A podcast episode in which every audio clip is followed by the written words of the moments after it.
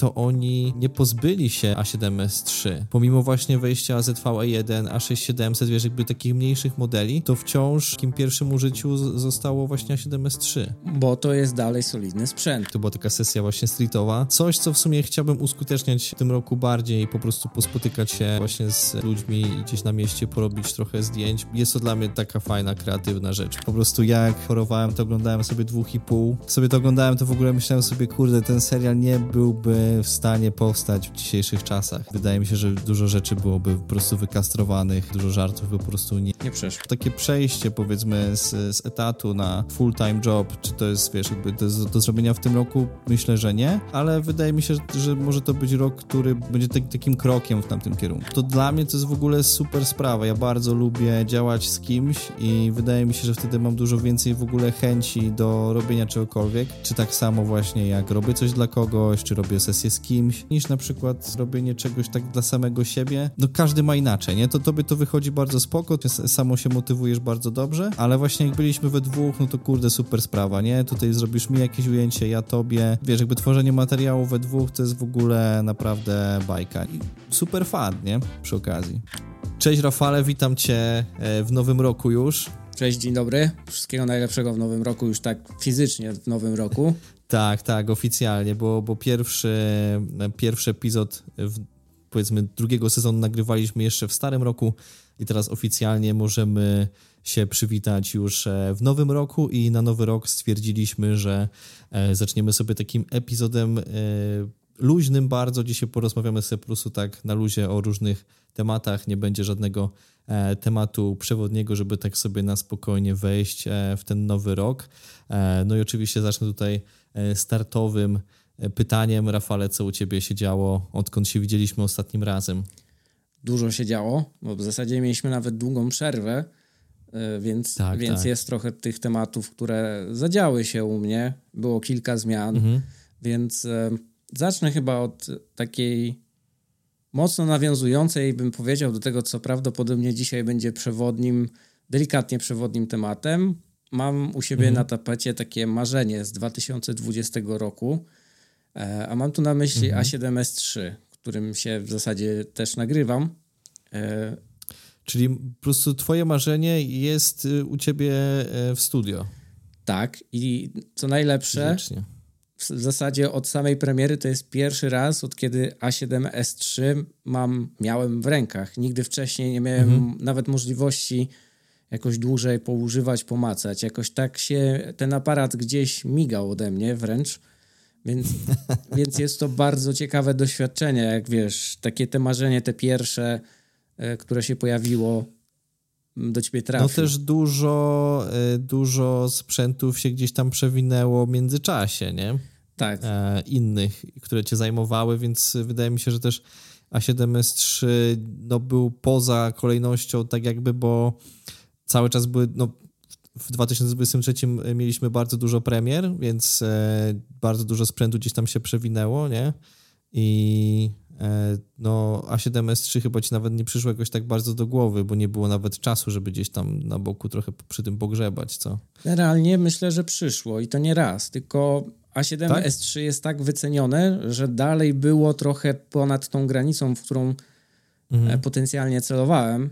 Nawet ZV-E1 premierowo było to 13 000, a nie 17, więc jest to różnica taka, wiesz, znacząca, jeśli masz dołożyć za nowy sprzęt.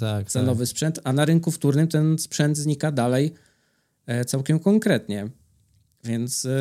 W ogóle to jest ciekawy temat, bo jak sobie spojrzysz chociażby właśnie na te premiery, które miały miejsce w tamtym roku i na topowych powiedzmy youtuberów z tej branży filmowej, to oni nie pozbyli się A7S III. Pomimo właśnie wejścia ZV-E1, A6700, wiesz, jakby takich mniejszych modeli, to wciąż, wiesz, jakimś takim pierwszym użyciu zostało właśnie A7S III. Bo to jest dalej solidny sprzęt i to jest chyba właśnie jego myśl przewodnia, takie jak A7 IV jest czymś takim, wiesz, co dowozi ci to, co trzeba, to A7S jest, myślę, że takim odpowiednikiem, tylko bardziej filmowo postawionym, nie? W tą stronę. Mhm. Teraz można by było się to jeszcze rozgraniczyć o FX-a trójkę, bo on w międzyczasie się pojawił, ale to już tak jakby inna para kaloszy, bym powiedział, jest, nie? Tak, tak, tak. Więc A7S III jest u mnie na tapecie, jest to fajny sentyment. W ogóle dasz wiarę, że to było już prawie 4 lata temu, taka premiera tej S3, że to już 4 lata zleciało. Przecież to jest po prostu tak na pstryknięcie, ja bym powiedział.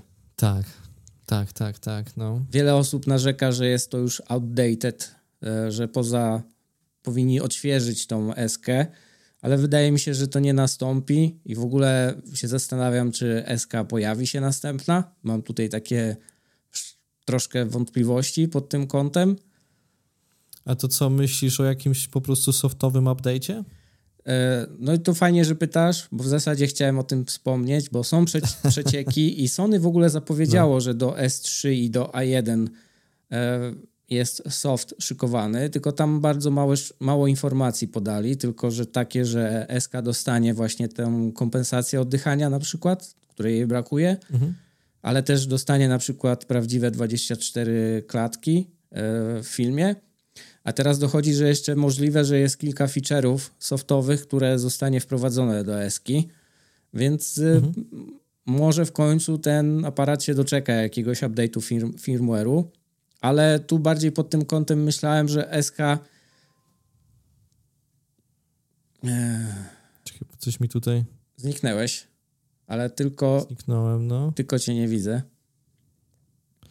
Okej, czekaj chwilkę. Osmo się wyłączyło? Przełączyło mi się na... Aparat pewnie, telefon. No. Przełączyło mi się na telefon, no. Z jakiegoś powodu. Ale nie wiem czemu. Dobra. No ale już jestem. Wracając, tu myślę, że mogą porzucić S-kę na rzecz bardziej troszkę rozbudowanego FX-a, a S-kę zastąpić właśnie takim ZV-ką, coś w tym stylu, nie? Że porzucą ten taki półśrodek i nie wiem, A7 5 kiedyś jak wyjdzie, może będzie bardziej w stronę filmową i taką eskową. Pod tym kątem bym powiedział. Może, ale to są moje gdybania takie mocne.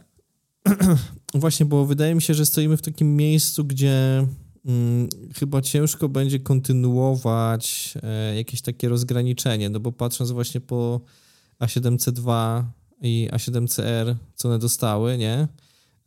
To co miałoby dostać A7V, a patrząc dalej, co miałoby dostać właśnie A7S4 i tak dalej. No jest tutaj, no jest to ciekawe, no też no Sony też mocno się wystrzelało w tamtym roku, więc jestem ciekaw, czy właśnie na ten rok szykują też w ogóle jakieś premiery.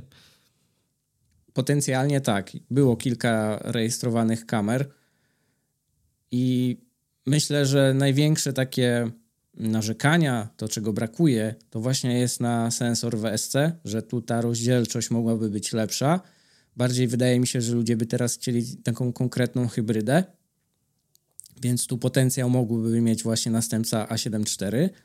A jeśli chodzi o filmowe rzeczy, to narzekają, albo by chcieli ludzie, filmowcy szczególnie, żeby w końcu pojawił się w FX-ie nawet tym takim entry level wbudowane filtry ND, żeby się pojawiły. I to jest w ogóle chyba następny taki przystanek milowy, żeby w konsumencki rynek wbić sprzęt, który ma wbudowane filtry szare, no bo sensor mamy już super, brakuje chyba takich właśnie smaczków tylko i wyłącznie, nie?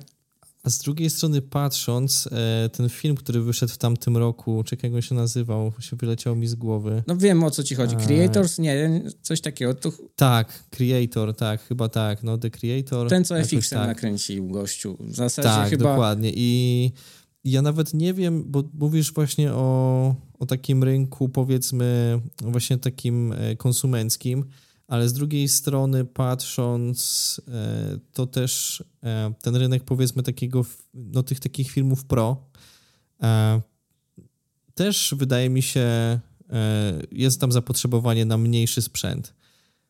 Bo mniejszy sprzęt jest lżejszy, wiadomo, wtedy jakby ta ekipa jest trochę mniej, no jakby dużo, wydaje mi się, więcej masz możliwości i pola manewru dzięki mniejszemu sprzętowi, żeby po prostu jeszcze bardziej jakieś wykręcone ujęcia zrobić i tak dalej, a mimo wszystko dowieść super jakość, nie? Totalnie. Ten The Creator był super, nie? Jeżeli chodzi o te aspekty wizualne, więc no. Totalnie. Więc moim zdaniem w tym roku będzie się rozchodziło o takie smaczki.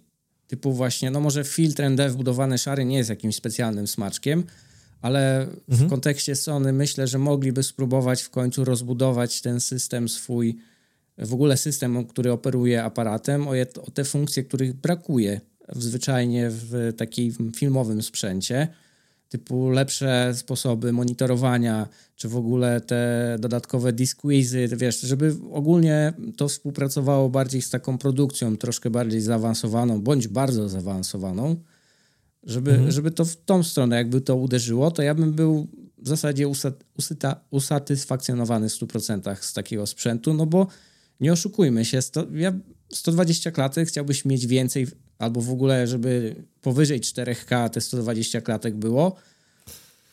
Nie widzę sensu. No 120 to już jest grubo. To już masz takie slow-mo, że heja, nie? Więc no jakby na to patrząc 150 klatek już jest spoko. Owszem. I to jest w zasadzie moja konkluzja. Ja sam osobiście bardzo rzadko 120 klatek używam, mimo że mam. Był taki czas, że te 120 klatek, nie, było dosyć modne na YouTubie i wiesz, jakby takie mega slow-mo miało swoje 5 minut, ale wydaje mi się, że to się właśnie gdzieś tam trochę też wystrzelało, nie? Ale wiesz, w jakim to okresie było? Kiedy stabilizacja w body albo nie istniała, albo była bardzo słaba, więc przy 120 klatkach byłeś w stanie to ukryć dosyć sprawnie. Mnie to dużo przypomina się właśnie Canon R, te wcześniejsze takie aparaty, które miały 120 klatek, więc ukrywałeś dużo rzeczy takim slow motion, nie? Teraz to trzeba mieć naprawdę specyficzny use case albo ukryć tą stabilizację. Ja dzisiaj sobie coś tam kręciłem na przykład przy 120 klatkach, no to ten taki, wiesz, szybki ruch zrobisz, to już nie widać tego takiego chybotania się, to, że nie jest stabilnie, więc to jest bardzo dobre do ukrycia, chyba że typowo strzelasz w slow motion, ale to nawet jakbyś dostał 240 klatek, to jest za mało. To byś musiał uderzyć w Chronosa, który ma, nie wiem, 1000 więcej FPS-ów, to już w takie konkretne slow motion musiałbyś walnąć, nie? No nie wiem. Tobie chodzi o takie slow-mo, gdzie nie wiem, strzelasz nabojem, tak? I po prostu masz klatka po klatce, nie? No to też na pewno były, po pierwsze cenę by tam wykręciło takiej puchy, nie? Poza tym, no też tutaj wydaje mi się, że to jest też takie narzędzie, które no też do jakiejś takiej ograniczonej, specyficznego wykorzystania, nie? Ale z drugiej strony, no pewnie gdzieś tam za parę lat no może nawet i to się pojawić, no bo coś trzeba będzie dołożyć, nie? Może się to pojawić. No jesteśmy bardzo przyzwyczajeni teraz do takiej dużej ilości tych nowości, funkcji, które te sprzęty posiadają. No mi osobiście to, czego brakuje w tym momencie, jeśli miałbym postawić na eskę, no to faktycznie tej rozdzielczości, ale to głównie pod zdjęcia. Bo jednak teraz ta praca taka polega kreatywna, że te zdjęcia też powinny się pojawiać, mimo że jest łatwo je podrobić, obrobić czy przerobić, to jednak tą rozdzielczość, wiesz, jak masz jakąś tam większą przy tych zdjęciach, to lepiej się na tym pracuje. To jest jedyna rzecz poza filtrami, to w tym sprzęcie to bym powiedział, że jest rozdzielczość, ale to tylko w kontekście fotograficznym, bo w zasadzie w takim 4K przy nagrywaniu to no to ja tu nie mam żadnego ale, jeśli o to chodzi. Jeśli rozumiesz moją dygresję, co u mnie. To totalnie tak. Kurde, coś mi tutaj właśnie Osmo jakoś tak dziwnie mi tutaj coś zaświrował, ale czekaj. No teraz dobra, się przełączy, bo ty na kamerze byłeś teraz. Teraz jesteś na Osmo. Tak, ale właśnie nie wiem dlaczego, bo na chwilę mi się Osmo w ogóle jakby odłączyło. A nie jest ciepłe? Może się przegrzało w tym momencie. Jakieś problemy techniczne. Ale widzisz, no wcześniej... Nie. No to może jakieś, wiesz... Przypadł, nie wiem, coś mu tam ten jakby rozłączył się i teraz właśnie jakby znowu się sam włączył, więc to ciekawa obserwacja. No dobra. Ale to i tak wy tego nie widzicie, ani tego nie słyszycie, więc tutaj tylko dla Rafała tak naprawdę jest tutaj z osmolecianem, więc tutaj to tak naprawdę nie ma jakiegoś większego znaczenia. No ale dobra, to wracając do tego A7S III, no to jeżeli spełnił się twój sen i twoje marzenie się spełniło, to jak właśnie to twoje wyobrażenie, powiedzmy, versus rzeczywistość? To miałbym tu kilka ale, tak szczerze mówiąc, nie? Spotkałem się z tymi problemami, które tutaj są w tym sprzęcie. No to pierwszy problem, to już widziałem u kilku osób nawet na YouTubie, to ten ekranik i ten mechanizm faktycznie miał tam jakiś problem, bo tą wersję, którą ja dostałem na testy, no to ten ekranik to w zasadzie to trzęsie się jak galareta, nie? Nie wiem, czy widziałeś to, że ten poluzowało się gdzieś tam. Okej, to nie widziałem. Ja to widziałem u kilku osób faktycznie, no i tu doświadczyłem. Po prostu taka wersja do mnie przyszła, a w zasadzie to odebrałem. Okay. A drugą zagwozdkę miałem i to tak konkretną, nawet na początku, to ten mechanizm odpowiedzialny za zmianę trybu pracy, czyli manual, wiesz, tam przerzucenie się na fotografię, bo tu jest pojedyncze kółko, nie ma jeszcze tego co w A7 IV, tylko podwójnego. No i tu nie wiem kto wpadł na to, bo ja myślałem, tu jest takie coś, że tak, wygląda jakby był przycisk, w zasadzie jest taki przycisk na środku tego pokrętła, coś takiego jak w blokadzie, tam gdzie masz kompensację ekspozycji. Tylko tego przycisku, jak go wciskasz, nie ma takiego jasnego feedbacku, że on jest, wiesz, kliknięcia. Nie oddaje ci tego. I tu w S3 jest coś takiego, żeby zmienić tryb, musisz przytrzymać ten guzik i dopiero wtedy możesz kręcić tym kółkiem zmiany trybów.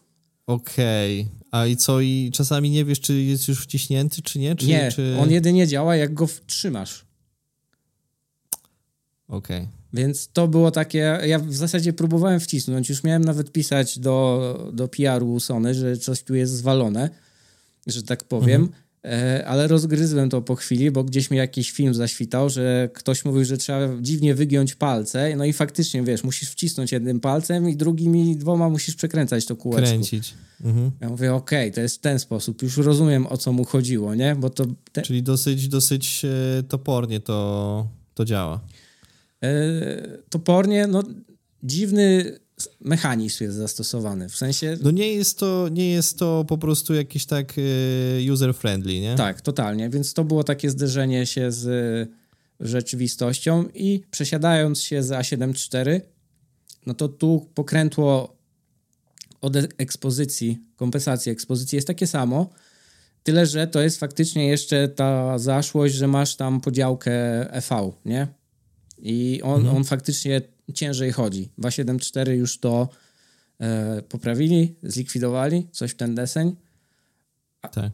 Więc to są dwa takie typowe ale, a reszta to jest takie A7 IV. Tylko A7 IV jest trochę zboostowane i stwikowane, tak mi się wydaje, bo chyba A7 IV później wyszło po S3. Tak. No więc chyba posłuchali feedbacku, jest to spoko.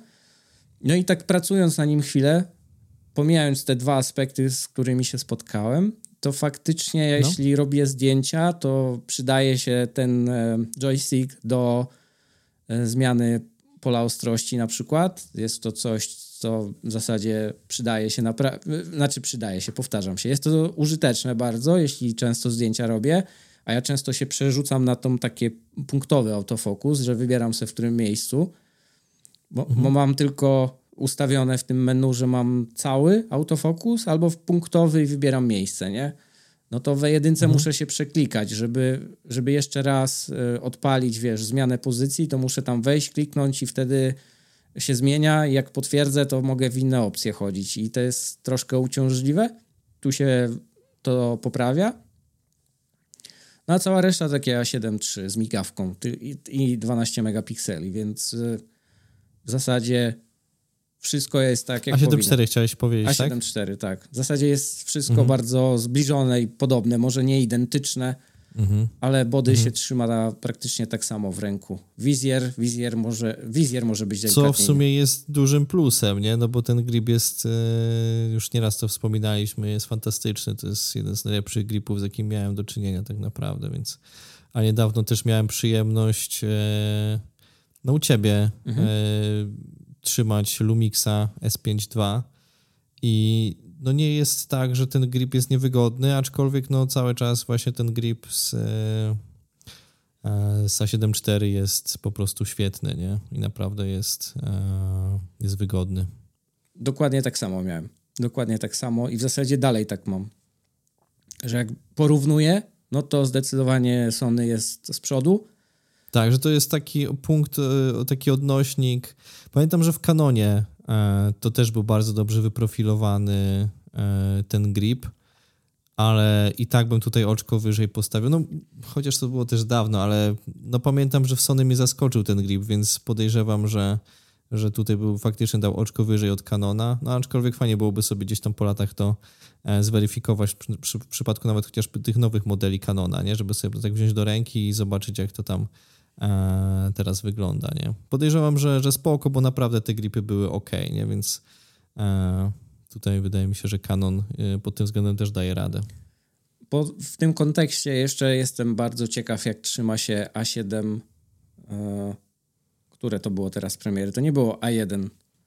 No tego szybkiego z globalną migawką. Teraz A9, tak.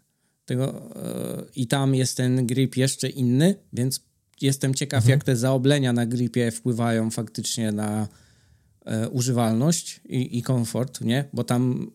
Czy dało się to jeszcze bardziej wyprofilować, że jeszcze lepiej to leży w dłoni? No jakby ciężko w to trochę uwierzyć. No bo kurde, no naprawdę, no ja nie wiem, co by tutaj można było jeszcze bardziej tam gdzieś wygrzebać, żeby to lepiej leżało, aczkolwiek no jakby jestem ciekaw. No też by fajnie było to sobie wziąć do ręki i się tym pobawić. Więc jak będzie gdzieś możliwość, to sprawdzimy na pewno. Ale wracając jeszcze do Lumixa, mimo że w porównaniu troszkę gorzej wypada grip, ale jakbym kupił Lumixa, to w zasadzie nie byłoby czegoś takiego, że jestem niezadowolony z tego, nie? To jest też taki coś takiego, że ten grip jest też fajny po prostu.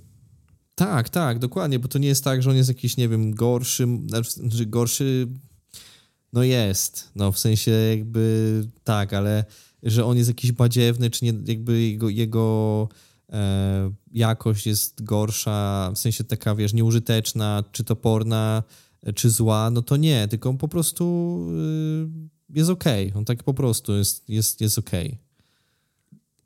To jest chyba najlepsze stwierdzenie, jest okej. Tak, że po prostu jest okej.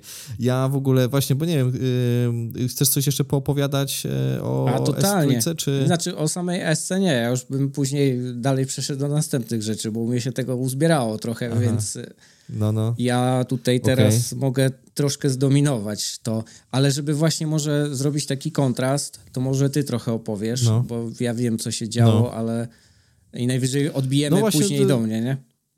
Tak, będziemy sobie tak powoli jakoś tam tymi tematami żonglować. Co u mnie się działo, odkąd się widzieliśmy, no to się pochorowałem. Jak byłem jeszcze w Polsce, to w tym drugim tygodniu urlopu mnie jakby w pewnym momencie ścięło i miałem z początku tylko takie lekkie drapanie w gardle. I któregoś dnia przyszedłem po prostu do domu i tak mnie poskładało, że wiesz, jakby miałem dreszcze, wiesz, gorączka i tak dalej, raz zimno, raz gorąco. Także dosyć mocno mnie wzięło. No i na tyle mocno, że jak wróci... Jest duża szansa, że troszkę czegoś my ci tu mogliśmy sprzedać, bo mieliśmy tak jakby zatkane zatoki, aczkolwiek ten też, wiesz, miałeś długą drogę w pociągu, więc mogłeś dostać takiego... No, to wiesz, jakby to wszystko się mogło, wiesz, skumulować tak naprawdę. Gdzieś tam mogłem złapać to tak naprawdę wszędzie, więc to na tyle się jakoś tam grubo mnie ścięło, że nawet jak wróciłem po urlopie i chciałem wrócić do pracy, to nie byłem w stanie, bo cały czas właśnie miałem kaszel dosyć intensywny i katar i po prostu zatoki zawalone. I dostałem antybiotyk, jeszcze przesiedziałem właśnie tydzień w domu i w ogóle Nawet teraz mam jeszcze trochę jakby takie resztki właśnie tego kaszlu i kataru, więc jakby nie mogę powiedzieć nawet teraz, że jestem tak do końca zdrowy. I też właśnie wczoraj robiłem w ogóle takie przemeblowanie i porządki w piwnicy. To miałem takie, wiesz, momenty, że po prostu albo miałem zawroty głowy, albo właśnie, że wiesz, jakby czułem, że jakby nie mam tyle, no nie mogłem złapać tyle tchu, wiesz, jakby brakowało mi powietrza. I tak sobie myślę, o kurde, nie? Także może to jakiś właśnie jakaś odmiana covidowa, no ciężko stwierdzić, nie? Ale no naprawdę tak, no dawno nie byłem tak chory, nie? Jak tym razem. Więc no dochodzę do siebie, zbieram się po chorobie, aczkolwiek i tak jeszcze nawet będąc chorym udało mi się jeszcze w Polsce zrobić sesję, co może też nie było jakimś najmądrzejszym pomysłem, może warto było wtedy zostać w domu i też może trochę przez to sobie tak mi się ta choroba przedłużyła, aczkolwiek no sesja z moją kumpelą.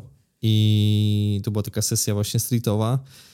Coś, co w sumie chciałbym uskuteczniać w tym roku bardziej, po prostu pospotykać się właśnie z ludźmi i gdzieś na mieście porobić trochę zdjęć, bo no, jest to dla mnie taka fajna, kreatywna rzecz. Bardziej wydaje mi się, chociaż studia też bym spróbował, aczkolwiek na mieście jest to fajne, bo nawet w takich miejscach, gdzie byś się nie spodziewał, można jakby wyciągnąć coś fajnego, nie? Czy to nawet na przystanku autobusowym, czy gdziekolwiek, nie? Więc lubię takie właśnie zdjęcia z miejsc dosyć, powiedzmy, codziennych i jakoś tak właśnie robić je na fajny taki filmowy klimat, nie?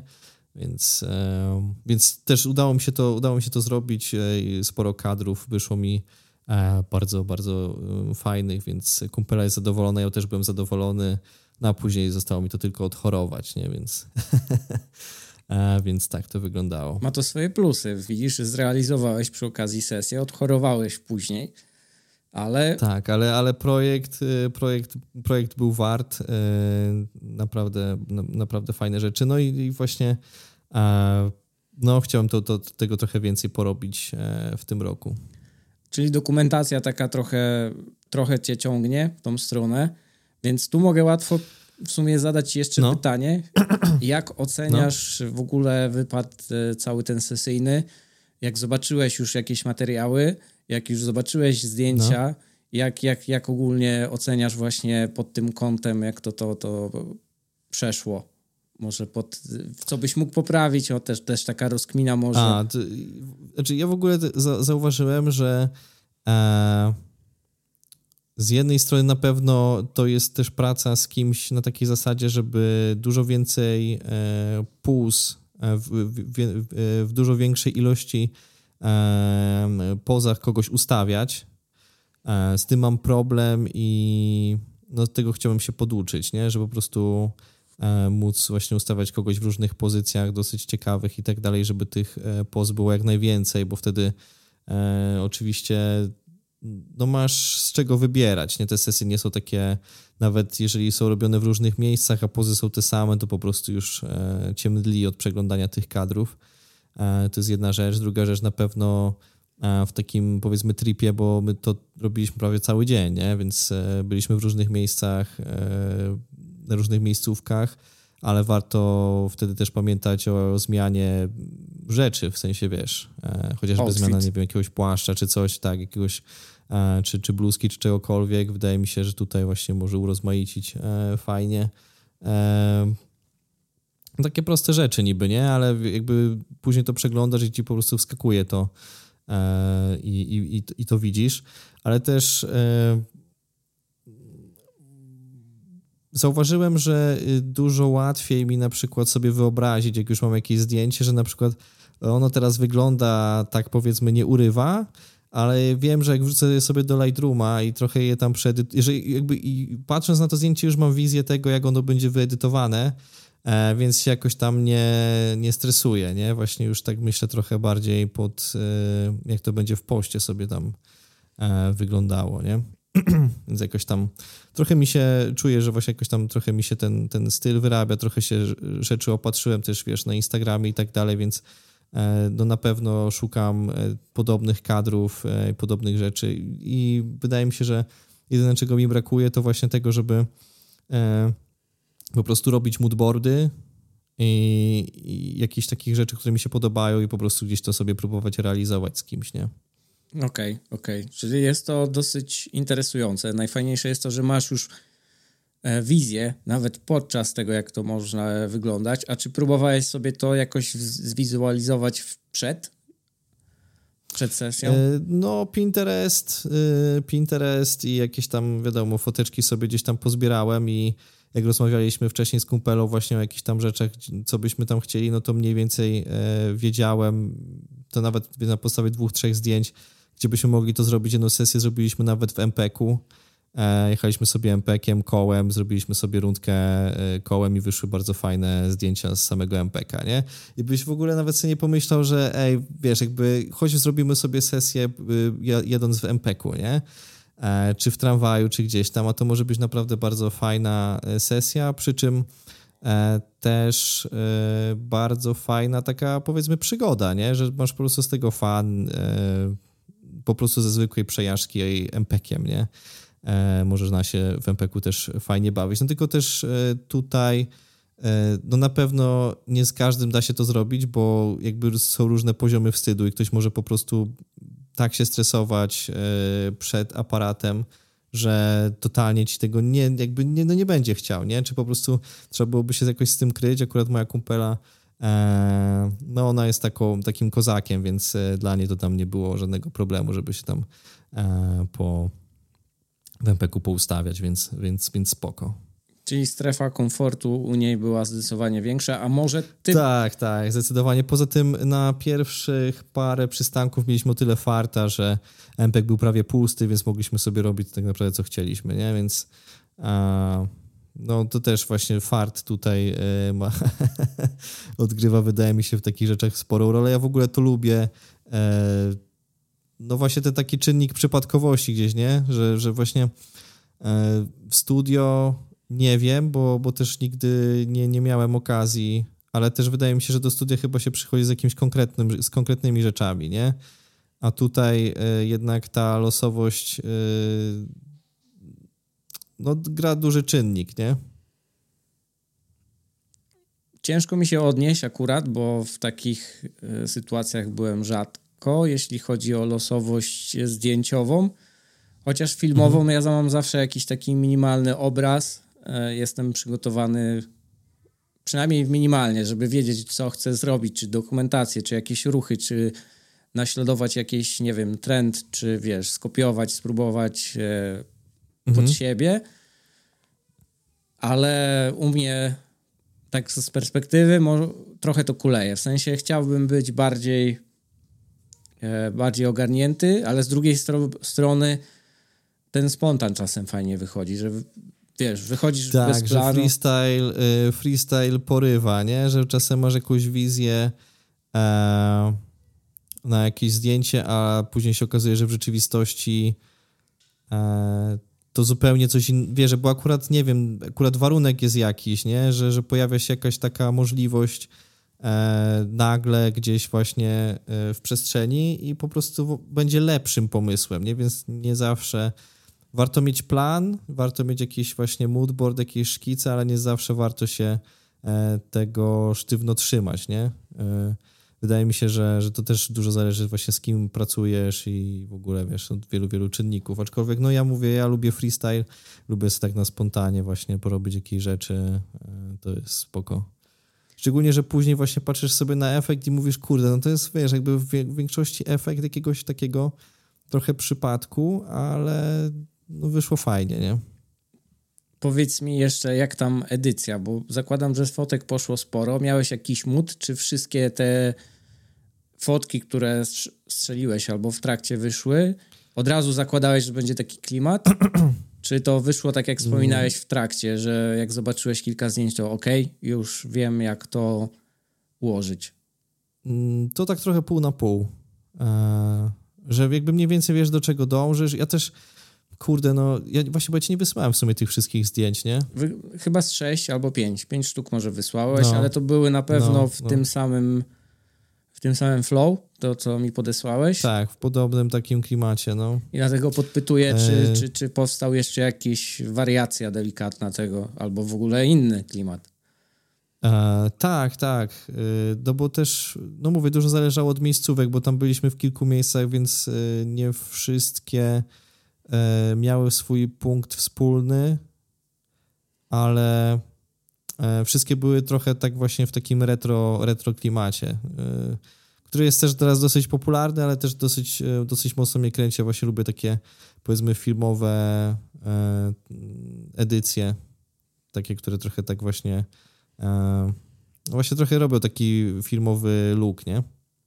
Okej, no ma to swój urok zdecydowanie. Jesteśmy też do tego przyzwyczajeni, tak. Więc szczególnie na dużym ekranie. No to tak. No ja też, bo jak no właśnie tak jakoś nie oceniając, nie? Tu każdy ma jakąś swoją, wydaje mi się, wizję wszystkiego i na przykład ja nie lubię takich zdjęć, które są typowo, wiesz, takie, że kolory się zgadzają, w sensie, że one są takie... Poprawne. No dokładnie takie, jakie, wiesz, jakie były zastane, że to jest wszystko takie bardzo właśnie jak ze studia fotograficznego, że masz takie wszystko dokładne jak ze zdjęcia biznesowego, nie? Tylko właśnie, że tam coś jest takiego, no ciężko to jakoś uchwycić, nie? Jakby to trochę ciężko opisać, ale tam jest trochę takiego brudu, takiego trochę... takiej niedoskonałości, jakiegoś takiego ruchu, ulotności, jakiegoś takiego momentu, no właśnie gdzieś tak, gdzie jest jakaś taka stopklatka na filmie, nie?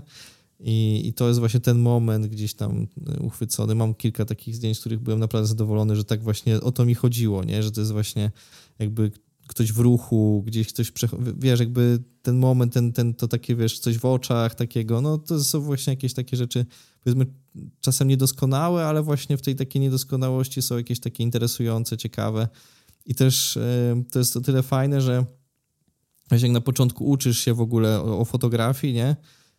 No to jakby dążysz do tego, do tej takiej poprawności, że to musi być gdzieś tam na przecięciu i tak dalej, ale im dłużej oglądasz jakieś różne zdjęcia, które faktycznie są dobre, to widzisz, że tam właśnie nie chodzi o to, nie zawsze chodzi o tą dokładność, że to musi być właśnie na przecięciu linii, ten punkt skupienia i tak dalej, że nie zawsze to musi być tak, wiesz, podręcznikowo, nie? Żeby było, żeby to zdjęcie coś sobą reprezentowało, czy coś miało, nie? No to jest coś, co w zasadzie mamy wpajane, żeby poznać podstawy, te wszystkie reguły, jak do tego podchodzić, ale ja zauważyłem, że brakuje, żeby też nie za bardzo pochłaniać się w tym wszystkim, że warto to znać, ale to nie jest coś, za czym trzeba polegać. Ja największym taką odskocznią u mnie jest ta reguła filmowa typu, że musisz zawsze mieć tą migawkę dwukrotną do klatkarzu. W zasadzie powinieneś, ale nie musisz. To jest chyba najlepsze stwierdzenie i ja bardzo często ustawiam więcej, mniej. Nie widzę w tym problemu. A jeśli chodzi o to, co mówiłeś, czyli kolorystykę i to, że każdy próbuje na samym początku zrobić to jak najbardziej naturalne, albo w sensie to, co widział, to ja miałem tylko i wyłącznie w jednym momencie to. W zasadzie teraz też mam, że zawsze moja baza powinna być poprawna, czyli jak miałem color checker, czy jak robiłem do jakiejś karty, to zawsze chciałem, żeby ta baza była, wiesz, jak najbardziej wyrównana do wszystkiego, a potem, żeby na tej bazie pracować już, wiesz... żeby nie była przekłamana. Baza spoko, ale ostatecznie i tak jest to, co ja sobie tam wymyśliłem, nie? Po prostu, żeby było łatwiej mi przejść. No i największym dla mnie zawsze takim wyznacznikiem albo bolączką było to, żeby to, co ja widzę, żeby później gdziekolwiek to dodam, żeby to było jak najbardziej zgodne z tym, co faktycznie ja widzę. Oczywiście każdy ekran inaczej odwzorowuje. Ja najbardziej byłem zafiksowany z kalibracją przynajmniej jakiegoś ekranu, że jak pracuję na jakimś czymś, to musi być, wiesz, żebym ja miał tą bazę i to widział jak najbardziej dokładnie, a te wariacje to żeby były jakieś, wiesz, odchyły, ale tak zdecydowanie minimalne. Że...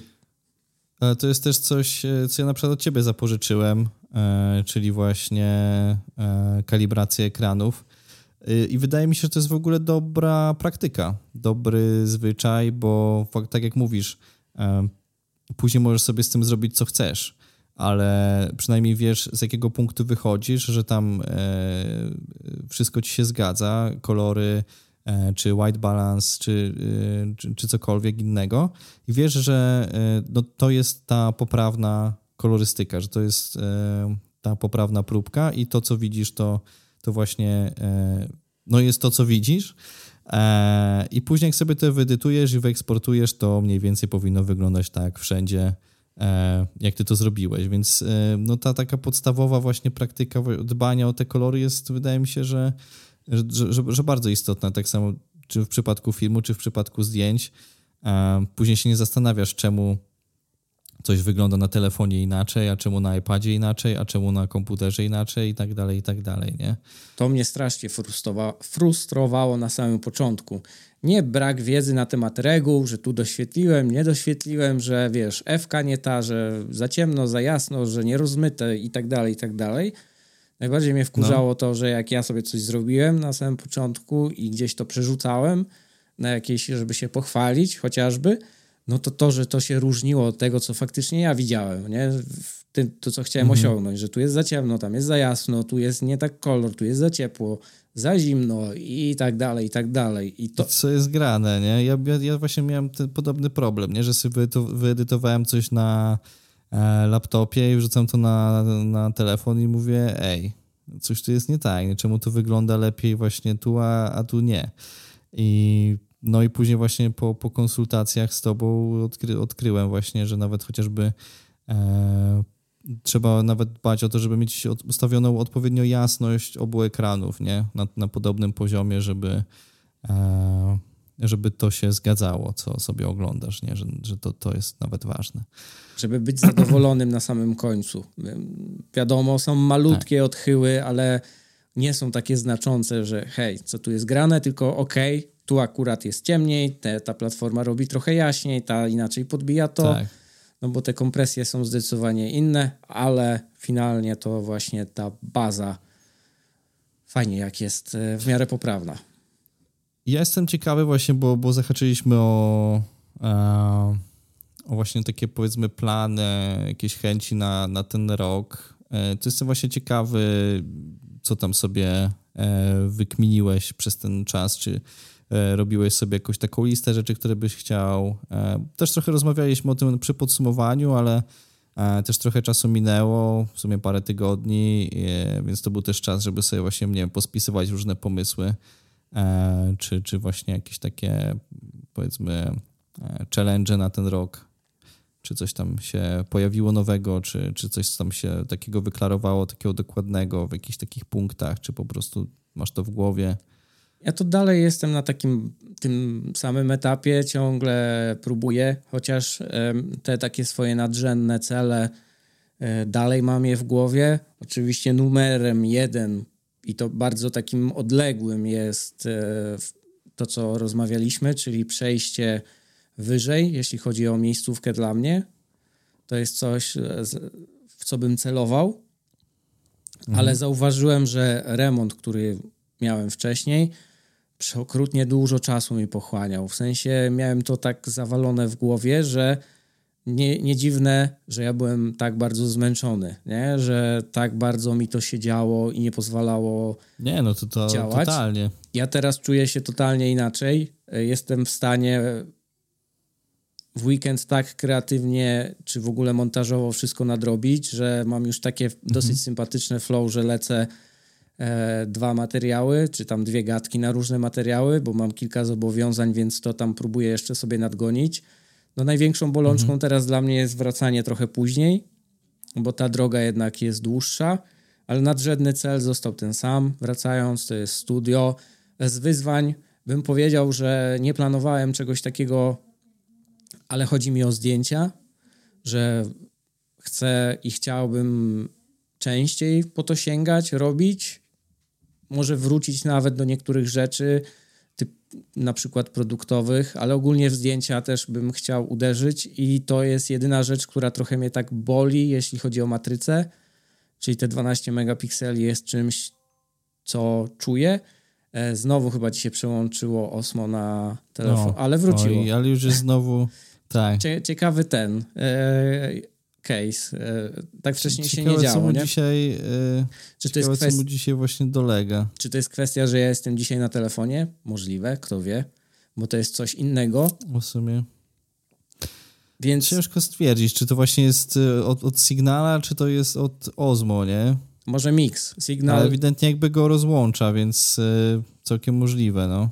No, to jest takie coś. Więc wracając, zdjęcia, studio. Zdjęcia jest czymś, coś nowego to jest, zdecydowanie, na ten rok. I różnego formy wyzwania. Oczywiście kontynuuję te codzienne wyzwania, ale próbuję je trochę inaczej ubrać teraz. Teraz tak jakby poniekąd staram się złapać kontakt na tych shortach, że zawsze jakieś pytanie chcę zadać, nie?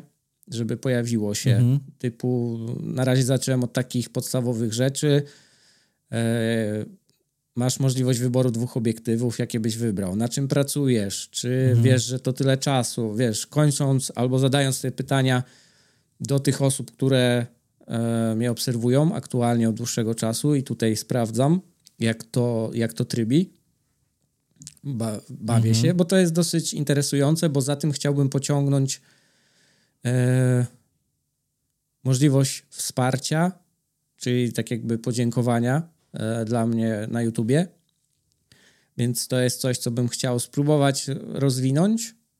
Wiadomo, cel będzie bardzo podobny. No i to, co niedawno mi wyskoczyło, to chciałbym live'y robić zdecydowanie częściej, wrócić do tego. Może nie do takiej schematyki, że codziennie czy co któryś dzień, ale może raz w tygodniu w okolicach godziny i poruszać jakiś konkretny temat, a najlepiej, żeby to było w ogóle z terenu. Więc to jest coś, co bym chciał dorzucić. Nie wiem, czy mi się uda, ale z pewnością mocno o tym myślę. Więc to są takie moje rzeczy. No a przez zdjęcia... Masz coś takiego z takiego niefilmowych tematów, co byś chciał jeszcze sobie tak rozwinąć gdzieś tam w tym roku? No niefilmowe tematy to są okołodomowe tematy, bo tu ich jest dużo, więc tu głównie czekam, aż skończy się albo będzie bliżej końca zimy, bo to są rzeczy, które teraz w zasadzie nie mogę zrobić. Chciałbym posprzątać, jeszcze bardziej to ogarnąć, dokończyć rzeczy, które... Więc to są takie naturalne rzeczy, nie? No i mógłbym postawić na to, żebym chciał wrócić do oglądania czegokolwiek. Mówię o filmach i serialach. Seriale, filmy. Nie mówię o YouTubie, bo YouTube to jest coś, co jest nadużywane pod kątem oglądania albo, albo słuchania, ale chciałbym się przerzucić też z powrotem na filmy. Podoba mi się tam myśl, że żeby zacząć oceniać i czasem tam myśl mi się podoba taka, żeby oceniać filmy i po pewnym czasie wracać do tej oceny i obejrzeć jeszcze tam ten film. Czy twoja perspektywa nie uległa zmianie? Czy zacząłeś inaczej odbierać dany materiał? Ja mam w ogóle też kilka innych jeszcze takich myśli związanych z filmem czy z serialem, chociażby albo odtworzenie jakiegoś klimatu z serialu czy filmu, czy jakichś kadrów, nie? To też jest fajny case, bo też możesz coś wypatrzeć no i później sobie to popróbować samemu zrobić, nie? Czy jakieś światło odtworzyć, czy coś z takich rzeczy. Albo montażowych też, albo prowadzenia historii. No tutaj wydaje mi się, że dużo można sobie wyciągnąć. Albo po prostu czystej rozrywki. No. Po prostu jak sobie chorowałem, to oglądałem sobie 2,5. Nie wiem, czy kojarzysz ten serial? Tak. Tak. No to jest dosyć już stary, nie? Jak sobie to oglądałem, to w ogóle myślałem sobie, kurde, jakby ten serial nie byłby w stanie powstać w dzisiejszych czasach, nie? Że tam wydaje mi się, że dużo rzeczy byłoby po prostu wykastrowanych, dużo żartów by po prostu nie, Nie przeszło. Tak. Chyba nie przeszło dzisiaj, no. No, zgadzam się. Czasem warto wrócić do tych filmów nawet starszych, bo tam jest dużo rzeczy, których teraz w zasadzie by nikt nie mógł albo nikt by nie zaakceptował.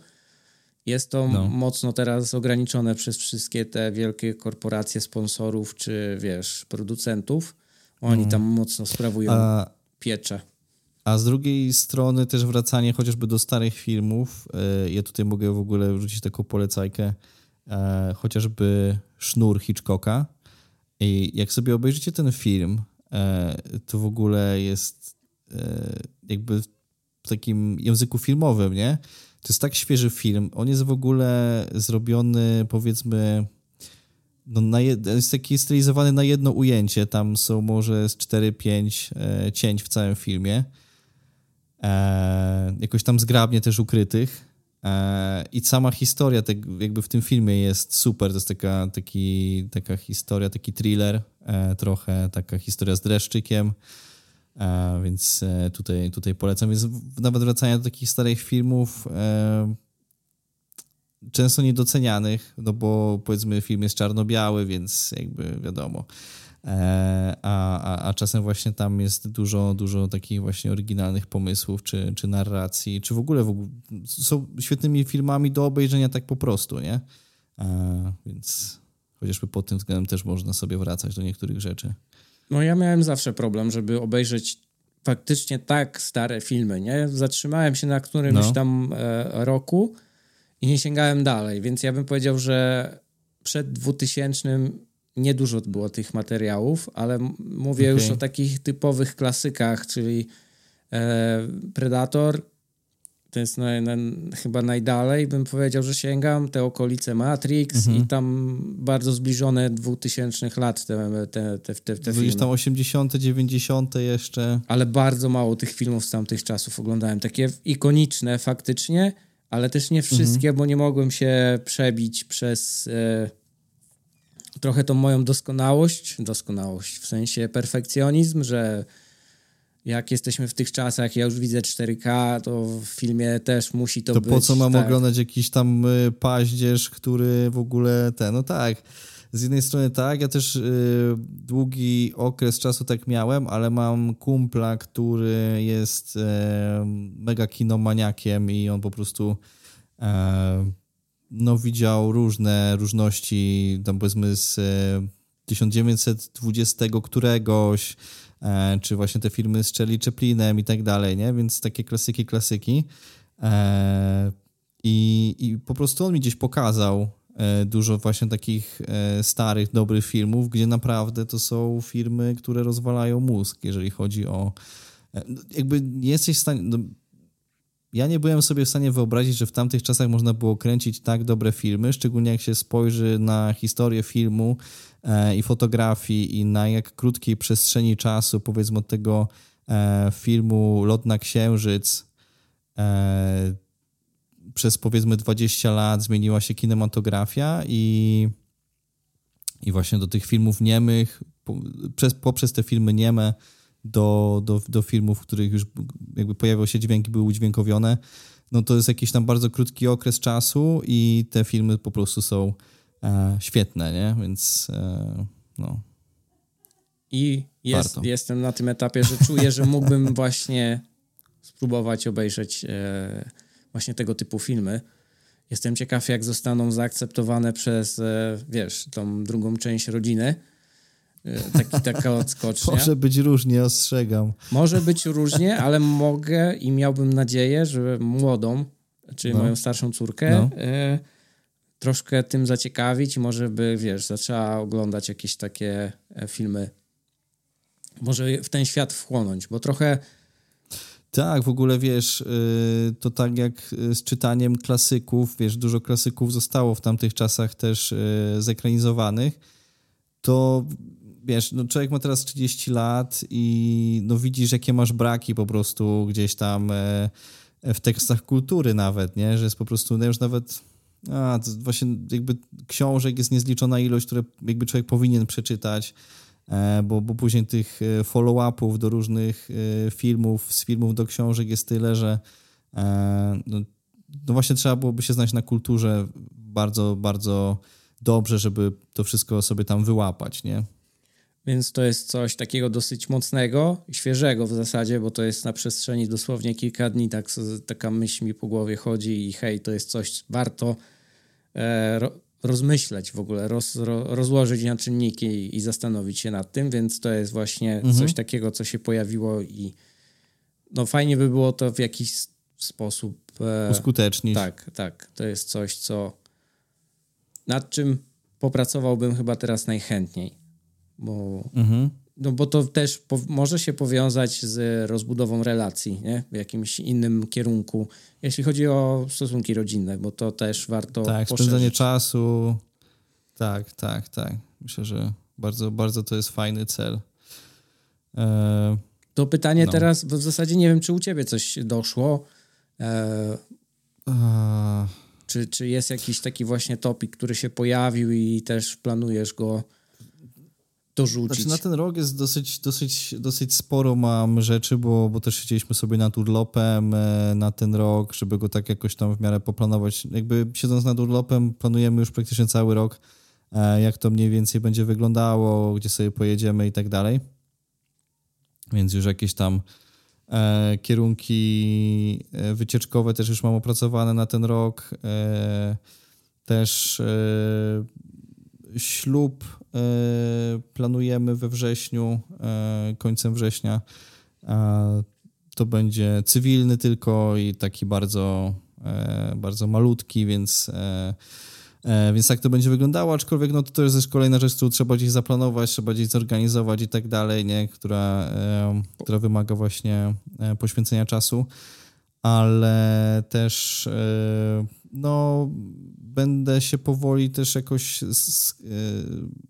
skręcał w tą stronę jakby z przebranżowienia się i to mi chyba najbardziej przyświeca, że mam takie bardzo głębokie już poczucie, że potrzebuję zmiany w ogóle i otoczenia, i pracy, i też bardzo by mi zależało na tym, żeby może właśnie jakieś zlecenia sobie zrobić, filmowe czy fotograficzne w tym roku, żeby w tym się sprawdzić, czy na przykład tworzenie jakichś takich zdjęć z wyjazdów w formie powiedzmy plakatów, które ktoś mógłby sobie gdzieś zawiesić właśnie u siebie w mieszkaniu. To też byłby całkiem ciekawy, fajny projekt, szczególnie właśnie jak sam w tamtym roku otrzymałem swoje zdjęcie właśnie w takiej formie, wiesz, w dużym formacie i sobie teraz to stoi u mnie w salonie, więc i fajnie sobie to wygląda, więc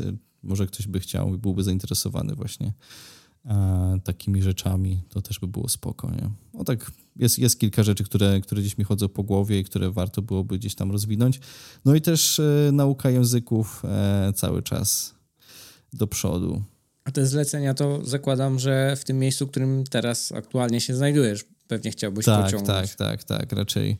Chyba że coś by się udało właśnie na takiej zasadzie zdalnie zrobić, czy właśnie zdjęcia typu, tak jak ty wspominałeś, produktowe.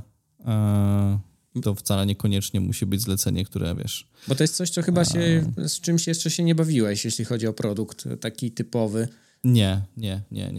Ale też mi chodzą po głowie takie rzeczy typu, wiesz, typu fashion i tak dalej, nie? To też są fajne rzeczy, jeżeli chodzi o rolki, o filmy, o zdjęcia.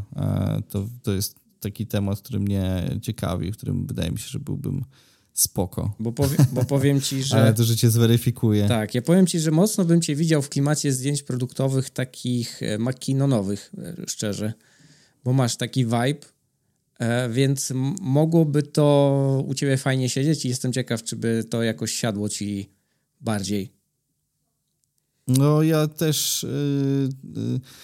Też bym się widział w takich, no nie takich klinicznie właśnie takich w studio, tylko właśnie gdzieś takich, gdzie musisz zaaranżować powiedzmy jakieś otoczenie, nie? I tam coś zrealizować. Tak, to jest coś takiego, co mi się bardzo podoba, no. Więc kto wie, jest szansa na, żeby się tym pobawić, będziesz miał chwilę, więc ten. A powiedz mi, bo w zasadzie Czy życie zweryfikowało, czy jeszcze nie? Jak u ciebie z YouTube'em? Jak ty to widzisz, jeśli chodzi o twój kanał?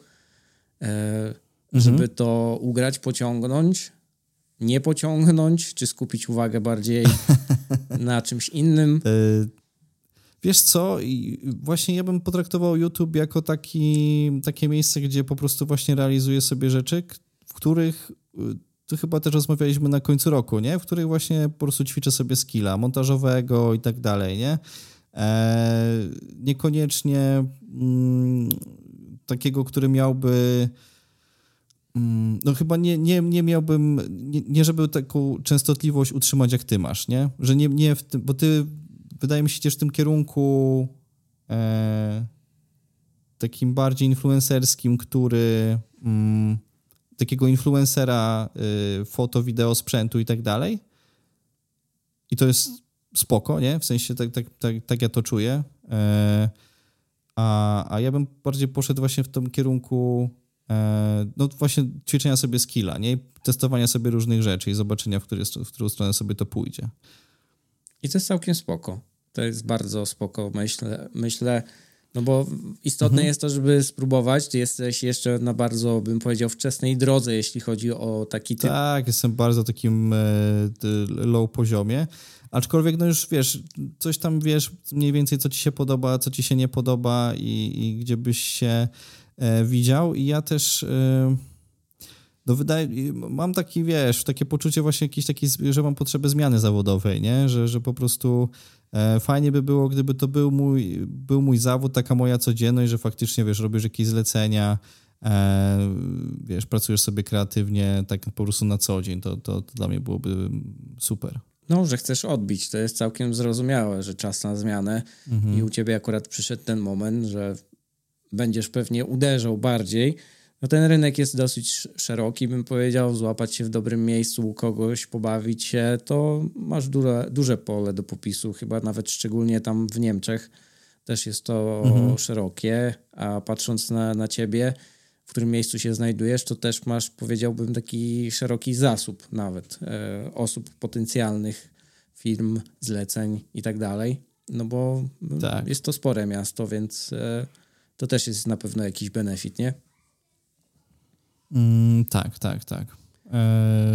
No to kwestia właśnie jakiegoś takiego przełamania podejścia gdzieś po prostu z pytania, czy właśnie wiesz, nie potrzebujesz tego czy tamtego, ale no właśnie chyba w pierwszej kolejności z czym chciałbym się zmierzyć, to właśnie nie wiem, po prostu wziąć sobie jakąś rzecz, markę, cokolwiek i po prostu zrobić coś w takim klimacie, wiesz, i po prostu na zasadzie budowania portfolio, nie? Oczywiście, to od tego trzeba zacząć, bo inaczej w ciemno, no to może być różnie i możesz się wkopać w jakieś dziwne, niekoniecznie przyjemne akcje, z których będziesz zadowolony finalnie. Tak. Chociaż to też trzeba przerobić, żeby wiedzieć, jak do tego podejść. Tak, mi się wydaje, że to jest jakaś tam, to jest część życia, nie? Wkopać się trochę i... No ale masz kilka memów tak już opracowanych, więc wiesz, na co zwracać uwagę, bo takie sztandarowe, wiesz, zmiany, zachcianki i tak dalej, jeśli chodzi o klientów, są znane w internecie i dosyć mocno. Tak. Więc tak. Na pewno będziesz wiedział, na co zwrócić uwagę. Tak. Aczkolwiek, no mówię, to wydaje mi się, że to nawet nie wiem, czy to, wiesz, w sensie to takie przejście, powiedzmy, z etatu na full-time job, czy to jest, wiesz, jakby do zrobienia w tym roku, myślę, że nie, ale wydaje mi się, że może to być rok, który będzie takim rokiem, który, wiesz, będzie takim krokiem w tamtym kierunku. Rozwojowym. Tak, to już by było spoko. I jakbym na przykład na koniec 2024 zobaczył, że mam już jakąś taką fajną bibliotekę filmów czy zdjęć, to byłbym bardzo zadowolony. No, bardzo dobrze, więc cieszę się, że jest taka konkluzja tego wszystkiego. W zasadzie strasznie my się rozgadali i ja nie widzę tu końca. No. Ale wydaje mi się, że powinniśmy powoli do brzegu uderzać, no bo ostatnio skończyliśmy na 1,5 godzinie i czym dłużej, tym gorzej, wiem. To prawda. Więc sporo dygresji tutaj poszło. Tutaj mamy godzinkę. Godzinkę z haczkiem. To ja jeszcze tak już kończąc, to właśnie czy to, co z tego, co ja powiedziałem, to u mnie wydaje mi się, że to tyle, a u ciebie, jeżeli chodzi o YouTube, czy ja cię dobrze odczytałem, czy to jest właśnie twój kierunek, czy sam jeszcze nie wiesz? Czy chciałbyś w ogóle też pójść w jakąś stronę zleceń, czy to jakoś wymieszać? Formę zleceń? Wydaje mi się, że nie, że jeśli już zlecenia, to w tej formie, której teraz próbuję funkcjonować, próbuję to bardziej pchać, czyli tak, to co miałeś i to co powiedziałeś, to w takiej formie bardziej influencerskiej. Ja bym chciałbym być zgodny ze sobą. Fajnie, żeby to się przerobiło na coś więcej. Można do tego dorzucać różne rzeczy, rozbudowywać. Tak. Ja tu trzeba zaznaczyć, że nie mam ciśnienia. Ja na co dzień pracuję praktycznie etatowo 8 godzin, więc to jest dosyć... Nie wiem, jak do tego podejść słownie, ale jest to coś, taki co... Taki projekt, powiedzmy, po godzinach, który cię spełnia. Ja ogólnie chciałbym być tutaj taki zadowolony z tego, co robię. Nie to, że coś robię na siłę, albo że ktoś mi wyśle milion poprawek, zrób tamto, przerób to, bo jednak tak nie można, to trzeba tamto. W takiej sytuacji, w której teraz uderzam, to jest coś, co bardzo mnie drażni, frustruje, w sensie pobudza taką negatywną energię. Ja tu mocno bym się porównał do tego. Ja też nie wiem, czy da się wiesz, tak do końca obejść. W sensie, czy da się robić tak, że robisz dla kogoś 100% po swojemu. Myślę, że może to być ciężkie, szczególnie na polskim rynku, żeby to jakoś to ugrać, aczkolwiek z drugiej strony YouTube dużo ułatwia, umożliwia i inne social media, więc kwestia jest tego, jak z tym dalej ułożyć. Na ten moment wygląda to tak i czuję, że to jest, powiedziałbym, poprawny kierunek. Mocno się inspiruje wiadomo kim, tutaj chodzi o Petera Lindgrena, to jest bardzo mentalnie takie... zbliżone nastawienie, aczkolwiek on jest na, bym powiedział, że totalnie innym poziomie. Tak, ale ja też właśnie, jakbym miał cię z kimś z takiego właśnie YouTube'owego świadka porównać, to właśnie, że tak mi się też kojarzysz właśnie z Lindgrenem. I tutaj też nie na takiej zasadzie, w sensie, że to nie jest na wyrost, to jest bardzo, myślę, że dajesz radę i po prostu masz mniej subów, a nie wydaje mi się, że byłbyś jakoś tam gorszy, czy wiesz, no po prostu, ale klimatem tak i w ogóle podejściem do sprawy bardzo mi się tak kojarzysz też. Więc no, to jest coś, co podoba mi się na ten moment. Może faktycznie tych materiałów dużo teraz dodaję i w ogóle tego tworzę, ale takie bym powiedział słowo grindowanie, czyli farma. Haslowanie takie.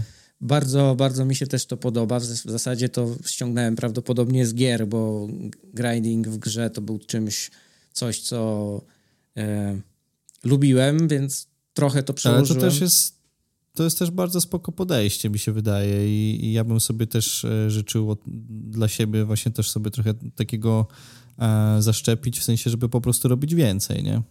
I nieważne, czy to jest dobre, czy to jest złe, po prostu więcej. I w ogóle odnosząc się jeszcze tak do YouTube'a, no to że ja bym to w ogóle widział, wiesz, w sensie dwojako, w sensie robić zlecenia, ale też robić YouTube, żeby to tak fajnie sobie mieszać, no bo też bym chciał robić jakieś recenzje sprzętowe, czy po prostu tworzyć jakieś własne rzeczy, które mogłyby dzięki, wiesz, jakby mnie, jakby znaleźć swoich odbiorców, nie?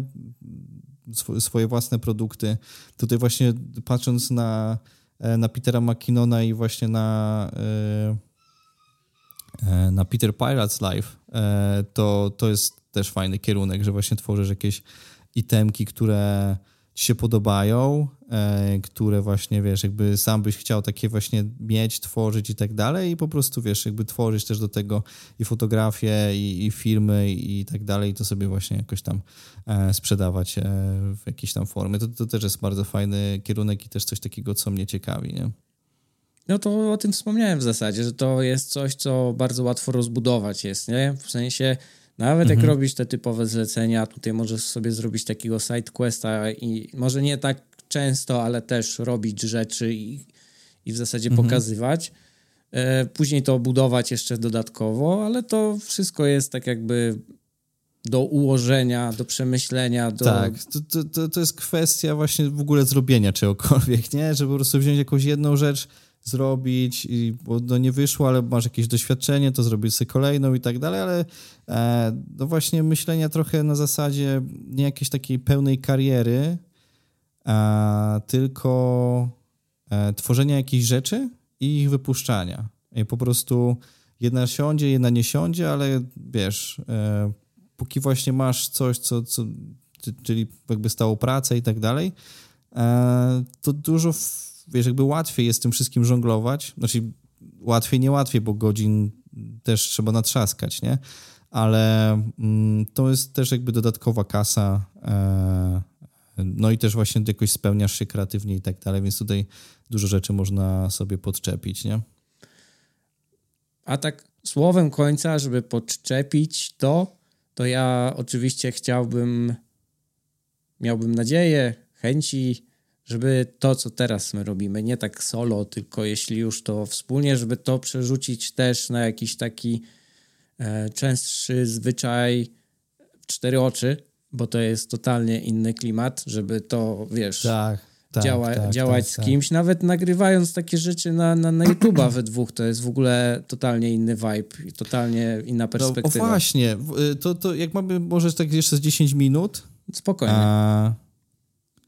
Tak, to właśnie możemy o tym w sumie wspomnieć, bo jak ostatnio się widzieliśmy,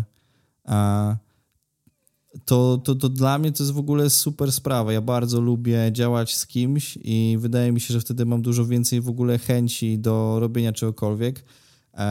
Czy tak samo właśnie jak robię coś dla kogoś, czy robię sesję z kimś i tak dalej, niż na przykład, wiesz, robienie czegoś tak dla samego siebie.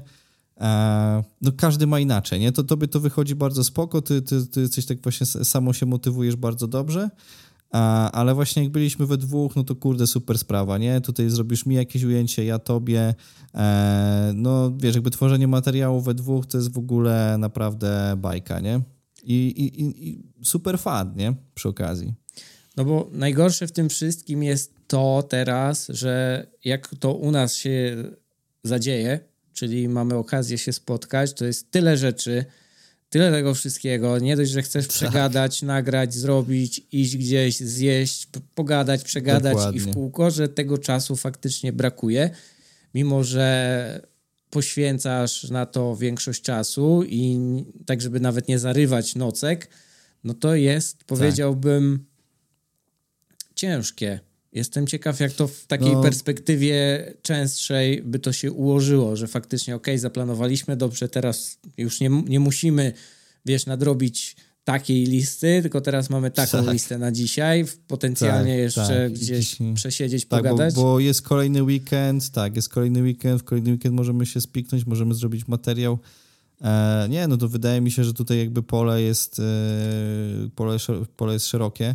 I no przecież ostatnio było tak, że ja przyjechałem, w sumie byłem na miejscu o 13:00, zaraz poszliśmy w sumie ja dojechałem do studia, zrobiliśmy sesję, później zrobiliśmy materiał, później pojechaliśmy coś zjeść, później do ciebie, no i wiesz, no praktycznie końcówka dnia, no i drugi dzień, no to nagrywki i tak dalej, i zaraz trzeba było wracać, nie, więc no tego czasu jakby nie było dużo, nie, tak naprawdę 24 godziny wszystko potrwało. Niby dużo, ale mało, więc to już jest, w sumie to jest druga taka sytuacja, że faktycznie nam ten czas ucieka, no ale to jest prawdopodobnie spowodowane tym, że po prostu nie jest to częste na ten moment, nie? Tak. Nie, no ja naprawdę widziałbym to i tego bym sobie życzył właśnie tej takiej właśnie, powiedzmy, przeprowadzki do Warszawy, tam znalezienia sobie pracy i właśnie działania na drugą nóżkę właśnie kreatywnie, nie? I to by było w ogóle, wiesz, perfekt. Totalnie. Więc tego też się nie mogę doczekać, aczkolwiek to jest prawdopodobnie 2025, czy 4. Tak, tak. Także to jest jeszcze pieśń przyszłości, aczkolwiek no właśnie chciałbym, żeby ten rok był takim rokiem, który jest właśnie przygotowaniem, budowaniem tego pomostu, tak, no, w tamtą stronę, więc no ten epizod wydaje mi się jest z jednej strony powiedzmy takim podsumowaniem tego, o czym na przykład ja sobie myślałem przez ostatnie tygodnie i pewnie ty też i też powiedzmy takiego jak to się nazywa, afirmacji? Potwierdzenia, coś czegoś, przekonania tak, pozytywnej się. Afirmacji, tak, na przyszłość i zobaczymy, zweryfikujemy się za rok i zobaczymy, co z tych naszych planów wyszło. Jeżeli dotrwaliście w ogóle do końca naszego dzisiejszego luźnego epizodu, to napiszcie w ogóle w komentarzach swoje plany na 2024, jakie macie, jakie projekty chcecie zrealizować. No i oczywiście my trzymamy kciuki i życzymy wszystkiego dobrego. Wszystkiego dobrego i do następnego. Cześć. Hej. Hej. Hej. Ha, ha, ha, ha.